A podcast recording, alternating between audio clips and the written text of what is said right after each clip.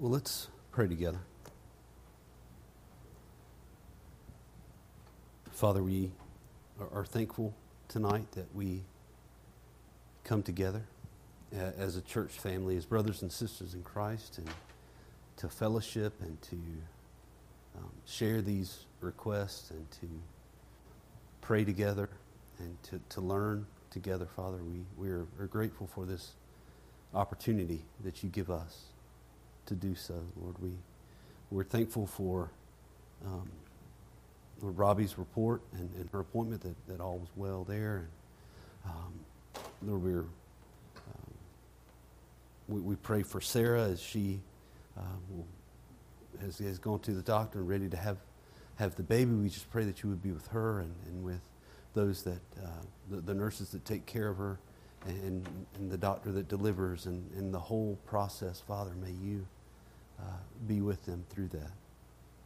Uh, Father, we do pray for Mike tonight as uh, he continues to recover and get better. We do pray that, um, Father, you would be with him, be with Sheila as they um, continue to, to work through this process of, of healing and, and and uh, gaining strength and, and getting better. And, and, Father, we just pray that you would be with them. Um, Father, we pray for, for Willie as he's uh, getting pace, the, the pacemaker. Father, we pray that you would be with him. It's, uh, he has that procedure done. And um, Father, we thank you for what we've heard about Bradley as um, the, the tumor's removed and, and home and uh, Father, we just thank you for answered prayer there. And uh, Father, we pray for Brett tonight as um, he's having the blood work done and the, the heart monitor. Father, we pray that you would, um, Lord, you would reveal anything that, that needs to be revealed, Father, that um, it can be um, addressed. And, and Father, give wisdom and, and uh, discernment to, to doctors and those that are evaluating those tests. Um, Father, we pray for the, the Goad family tonight as, as they're mourning the loss of, of, a loved one. We pray that you would be with them uh, by your Spirit. Father, we pray for Bethany's uh, grandparents tonight um, as they're, they're going through a, um, a change in living situation and um, Father, a lot of confusion and, and, and having a hard time with things. And uh, Father, pray that you would give them peace during this time. And um, Father, we pray for Hadley tonight and uh, the tumor that, that they found that was found. And uh, Lord, we just pray for her. You would be with her. We pray for um, Raven tonight as they've been doing tests and, and pray that you would reveal um, there anything that, that needs to be revealed so that it can be be addressed, Father. We, we lift all of these concerns up to you, Lord. We, we pray for healing, uh, Father, for comfort, uh, for peace, for joy in, in these situations, Lord, that, that only you can provide. And uh, so we pray that you would do that. Lord, we pray that you would be with us tonight as we go through this material and, and this study, and that you would teach us, that you would um, give us eyes to see and ears to hear the truth that, that we might be changed. Father, we might be sanctified and, um, Lord, become more like Jesus. And so we pray this in Jesus' name. Amen. Right.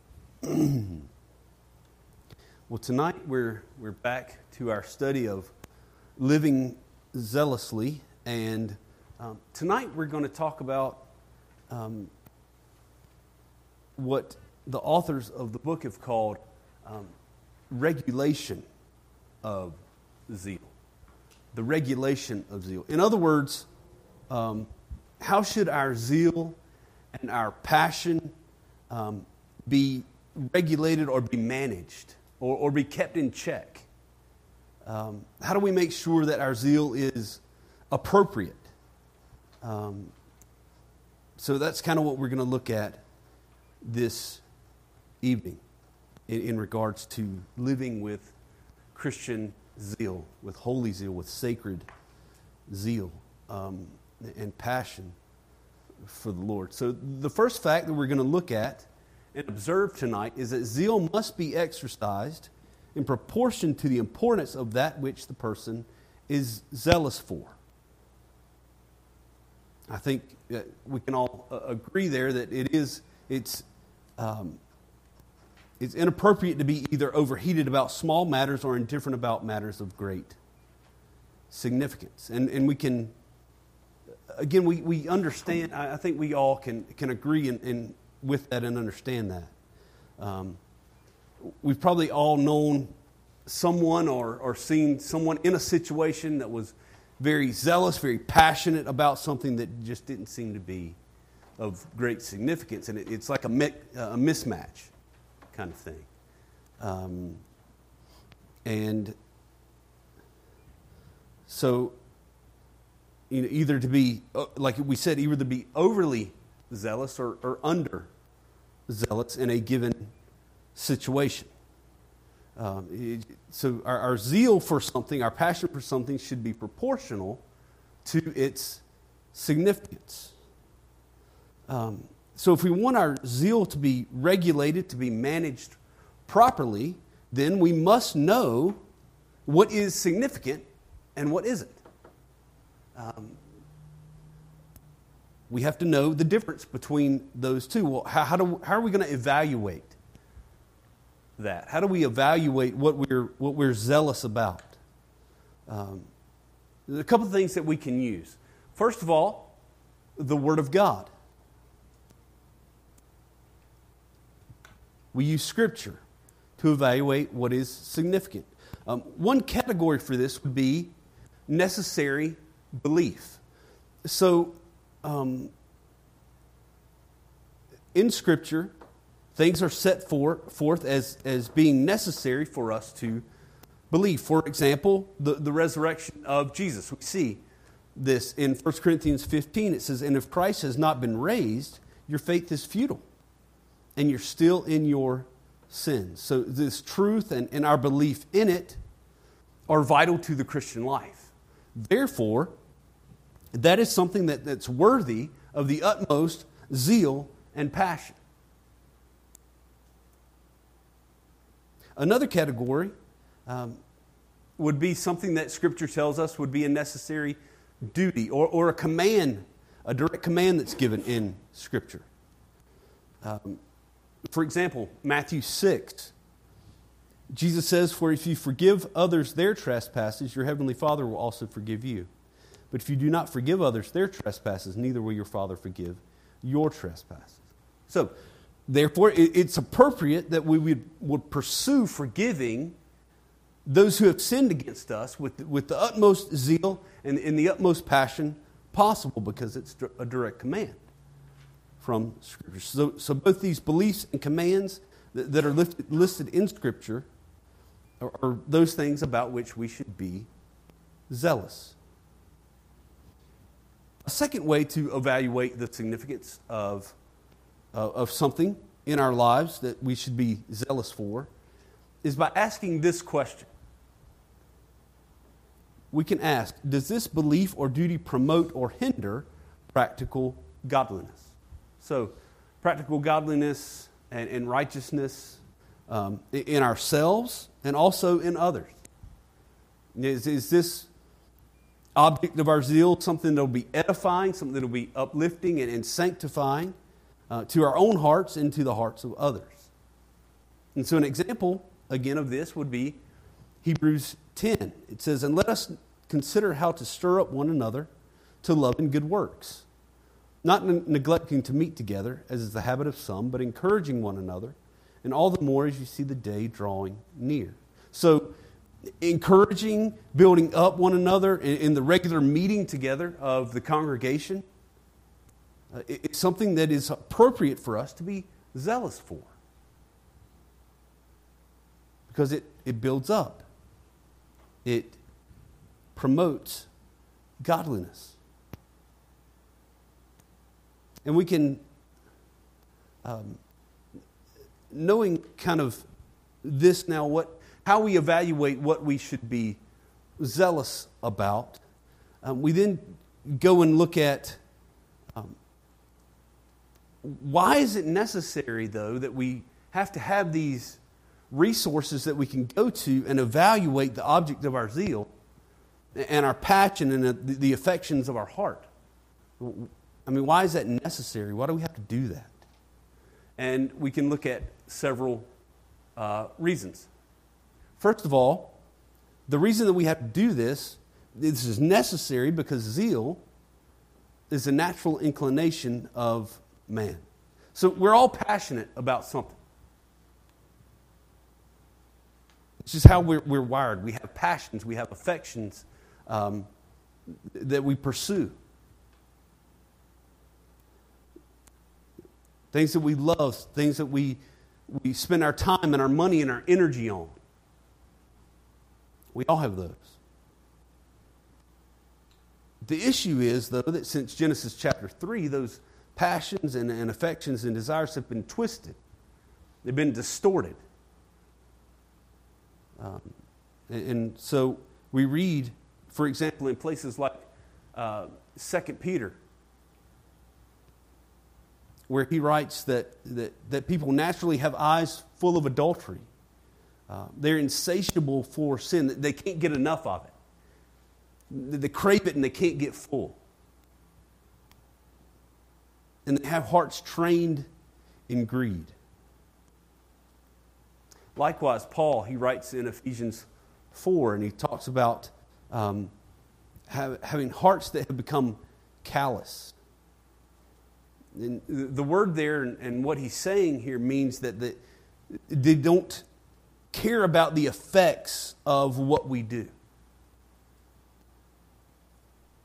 Doesn't matter, we just do what we want to do. Um, also, we've given ourselves up to sensuality, meaning lack of self restraint.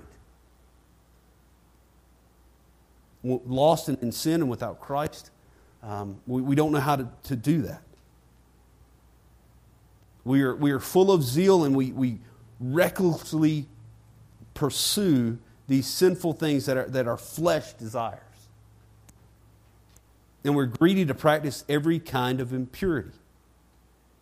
Again, the idea here is that it's, it's insatiable. You can't, you can't fill it up. You just, it, it's, it's unable to be satisfied. Can't get enough impurity. Well, if that's who we naturally are in our, our own natural zeal and our own natural desires, then obviously there's got to be some kind of regulation that comes in to, to straighten this out in some way. Secondly, uh, this kind of regulation is necessary because of the presence of impetuous, exorbitant zeal.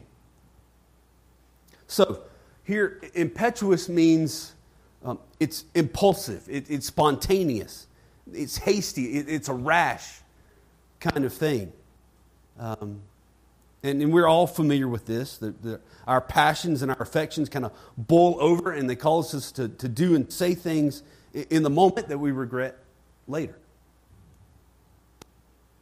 Um, exorbitant is inordinate or, or, out of order or um, inappropriate or unreasonable. And so we, we talked about it just a few minutes ago that we have this tendency to be overzealous of things that are unimportant and underzealous of things that are important. So therefore we need we need this zeal in our lives to be regulated, to be managed, um, to be controlled in some way. And then, so the, the authors tell us that uh, of this book, they, they start to talk about how, uh, because these things are true, we have to have some kind of rule or some sort of standard set to, to direct and to regulate the zeal that we have. And so, what kind of rules do we have to do that, or standards do we have to do that? Well, first of all, um, we have this extrinsic, this outside of us, external rule of Scripture. Um, because we are fallen and sinful, even as believers, we, we fight this indwelling sin in us. And so we have to have something outside of us to which we look to, to get a handle on our zeal and our, and our passions and the desires of our hearts. And so the main place we look here is to Scripture. Again, to the Word. Um, Puritan John Reynolds wrote this Sacred zeal has a perfect written rule to direct its conduct, unto which it must continually look. That's interesting. It's not a, not a one and done thing, but it's an over and over continual thing. Then I shall not be ashamed of my way or work, or of my zeal or myself, when I have respect unto all thy commandments. He's quoting there from Psalm 119, verse 6. So we look to Scripture to know how to, to, to temper the zeal we have, how to direct it. Another um, external rule that we have are what the, what the book calls sacred graces. We would probably um, call them fruit of the Spirit love, joy, peace, patience, kindness, goodness, faithfulness, gentleness, and self control. Um, these are called external because they're given to us um, and worked in us by the Holy Spirit. And so, for each situation that we find ourselves in, that each object that we, we look to with zeal, these fruit of the Spirit work in us to, to regulate and to constrain our, our zeal, if need be, in the moment, that we might react or behave accordingly and, and appropriately in that situation. So, those are a couple things that are outside of us that help control our zeal. Um, there's also an, an intrinsic uh, rule of zeal. So, as born again believers, we're, we know we're being changed into the image of Christ as Paul writes in, in 2 Corinthians. And so we want to know how to do those things that are, are working inside of us to manage our, our passions and desire and zeal. What, what, how do we do that? How is this done? Um, first thing that we can see is that um, this holy zeal in us, it's regulated by or managed or, or controlled by the object upon which it fixes and for whom it acts. And if it's holy zeal, if it's sacred zeal, then that object that we're talking about is God in Christ and the affairs of his kingdom and glory. So, um, in other words, is our zeal then, our passion is focused upon these things, it has a sanctifying effect on our lives. If these things are the, the focus and the passion of our hearts, we will become more like Jesus and, and more pure and, and holy as the days go on. Secondly, we see that this zeal is controlled by the love of God. But because we love God, our zeal is in placed to, to adoration and to praise of Him. He is the one we look to. He is where our affections go. Both praising Him and, and doing good works in His name. See quite a few passages about that in Scripture as well.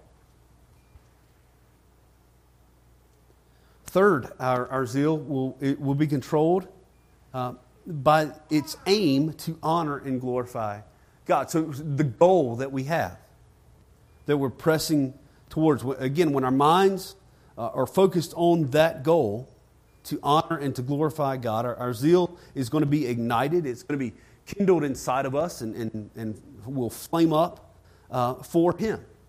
Our desires, our passions, our affections will be for Him. Um, fourth, our zeal is, is regulated or controlled by the Holy Spirit as its cause and its anchor, or, or cause and author, I'm sorry. Um, and the, the author of the book write this Such zeal is holy as God is holy. It is intelligent and wise, for it comes from the spirit of wisdom and truth. It is full of goodness, love, and kindness, since such traits are the fruit of the Spirit. It is spiritual, raised above earthly motives and concerns, because He is the Spirit of God and of glory. In all these ways, the Holy Spirit regulates our zeal so that it is truly sacred or holy. So he is its cause and author. Lastly, our zeal is controlled by its special office. And um, what this means is that, that our zeal is, is kind of kept in check uh, by the tasks that it does in our lives, by uh, the things it does for us. So um, it, it keeps us alert to the enemy's designs, motions, and attempts. It moves us to put on the whole armor of God. And it sustains us in this fight against adversaries of the Lord's kingdom. And so, kind of as a summary, we can say this about holy zeal in our lives. Its object is God, its operation, love, its aim, God's honor and glory, its author, the Holy Spirit, and its office to fight sin and everything that opposes its adored object, the blessed God. Um, and the, uh, the authors then close this chapter and they start to talk about some of the objections to this zeal that we're talking about. Um, and they take these objections and they answer them from the writings uh, of a, a, man named Samuel Ward. Um, and the first objection that, that Ward mentions, uh, he actually preached a sermon on this, and that's where they're taking these points from. Um, the, the first objection that he, he mentions is do we really need Christian zeal at all? And so this is what he said. This is what Ward said. This is, this is what the early 1600s. He said that his church members would come, and many times they would ask him, We profess faith, we go to church, we hear sermons, just like good Christians ought to do. What else would you have us do? What else do you want? And of course, Ward would respond, but what about the passions and the desires and the affections of your heart? What are they for? What are you pursuing? That's what matters. Second objection this, this was an interesting one. He said, Some would ask him, Will you have us outrun our neighbors or live without company? In other words, if we're passionate about our Christianity, if we're filled with zeal for the glory of God, and if we take this seriously, we devote our whole lives to Him, what if no one else around us does? What if we're alone? Are we just supposed to, you know, to be without family, to be without friends, um, and, and just go on our own? And so um, the authors of the book kind of summarize what uh, Ward's response was this way True zeal does not ask what others think, who will make the sacrifice, and whether others will join in. It does not wait for company when duty calls. Instead, it rises, to, rises up at the clarion call and runs with haste to the captain of the Lord's host, saying with Isaiah, Here am I, send me. Objection three we will have danger and trouble soon enough. Why should we invite it? By being over zealous. So, in other words, if we're zealous for Christ, then we're going to stand out. And that's going to get us noticed. And it's very likely that's going to bring trouble our way. Why are we going to try to, to hurry that on with our zeal? The answer? True zeal fears no danger but focuses on a duty left undone. It sees obstacles as a demand for even greater zeal. Dangers do not quench true zeal but serve as fuel for its fire. It, it brings to mind to me the, this verse with, by the Apostle Paul in the book of Acts. But I do not account my life of any value nor as precious to myself if only I may finish my course and the ministry that I received from the Lord Jesus to testify to the gospel of the grace of God. Focusing on the duty that is left undone.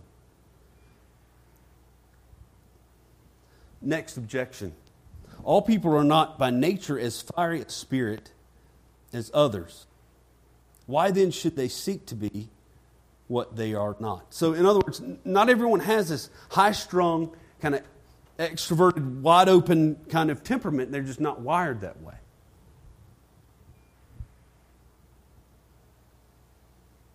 So, why are you saying that we have to be that way when it comes to Christ? And to this, Ward responds examine your life. Look at your life and see if there's not one single area of your life where you're passionate about, that you're zealous about, that you care deeply and, you're moved by desire to chase after that thing. And if you can find anything in your life, and I would argue we all can, that, that is that way, then the problem's not with your temperament or how you're wired. The problem is that zeal that you have is not holy zeal, and it's not channeled in the right direction after the right object. And finally, objection, um, he said that some object and say they don't have time to devote to the study and work of religion.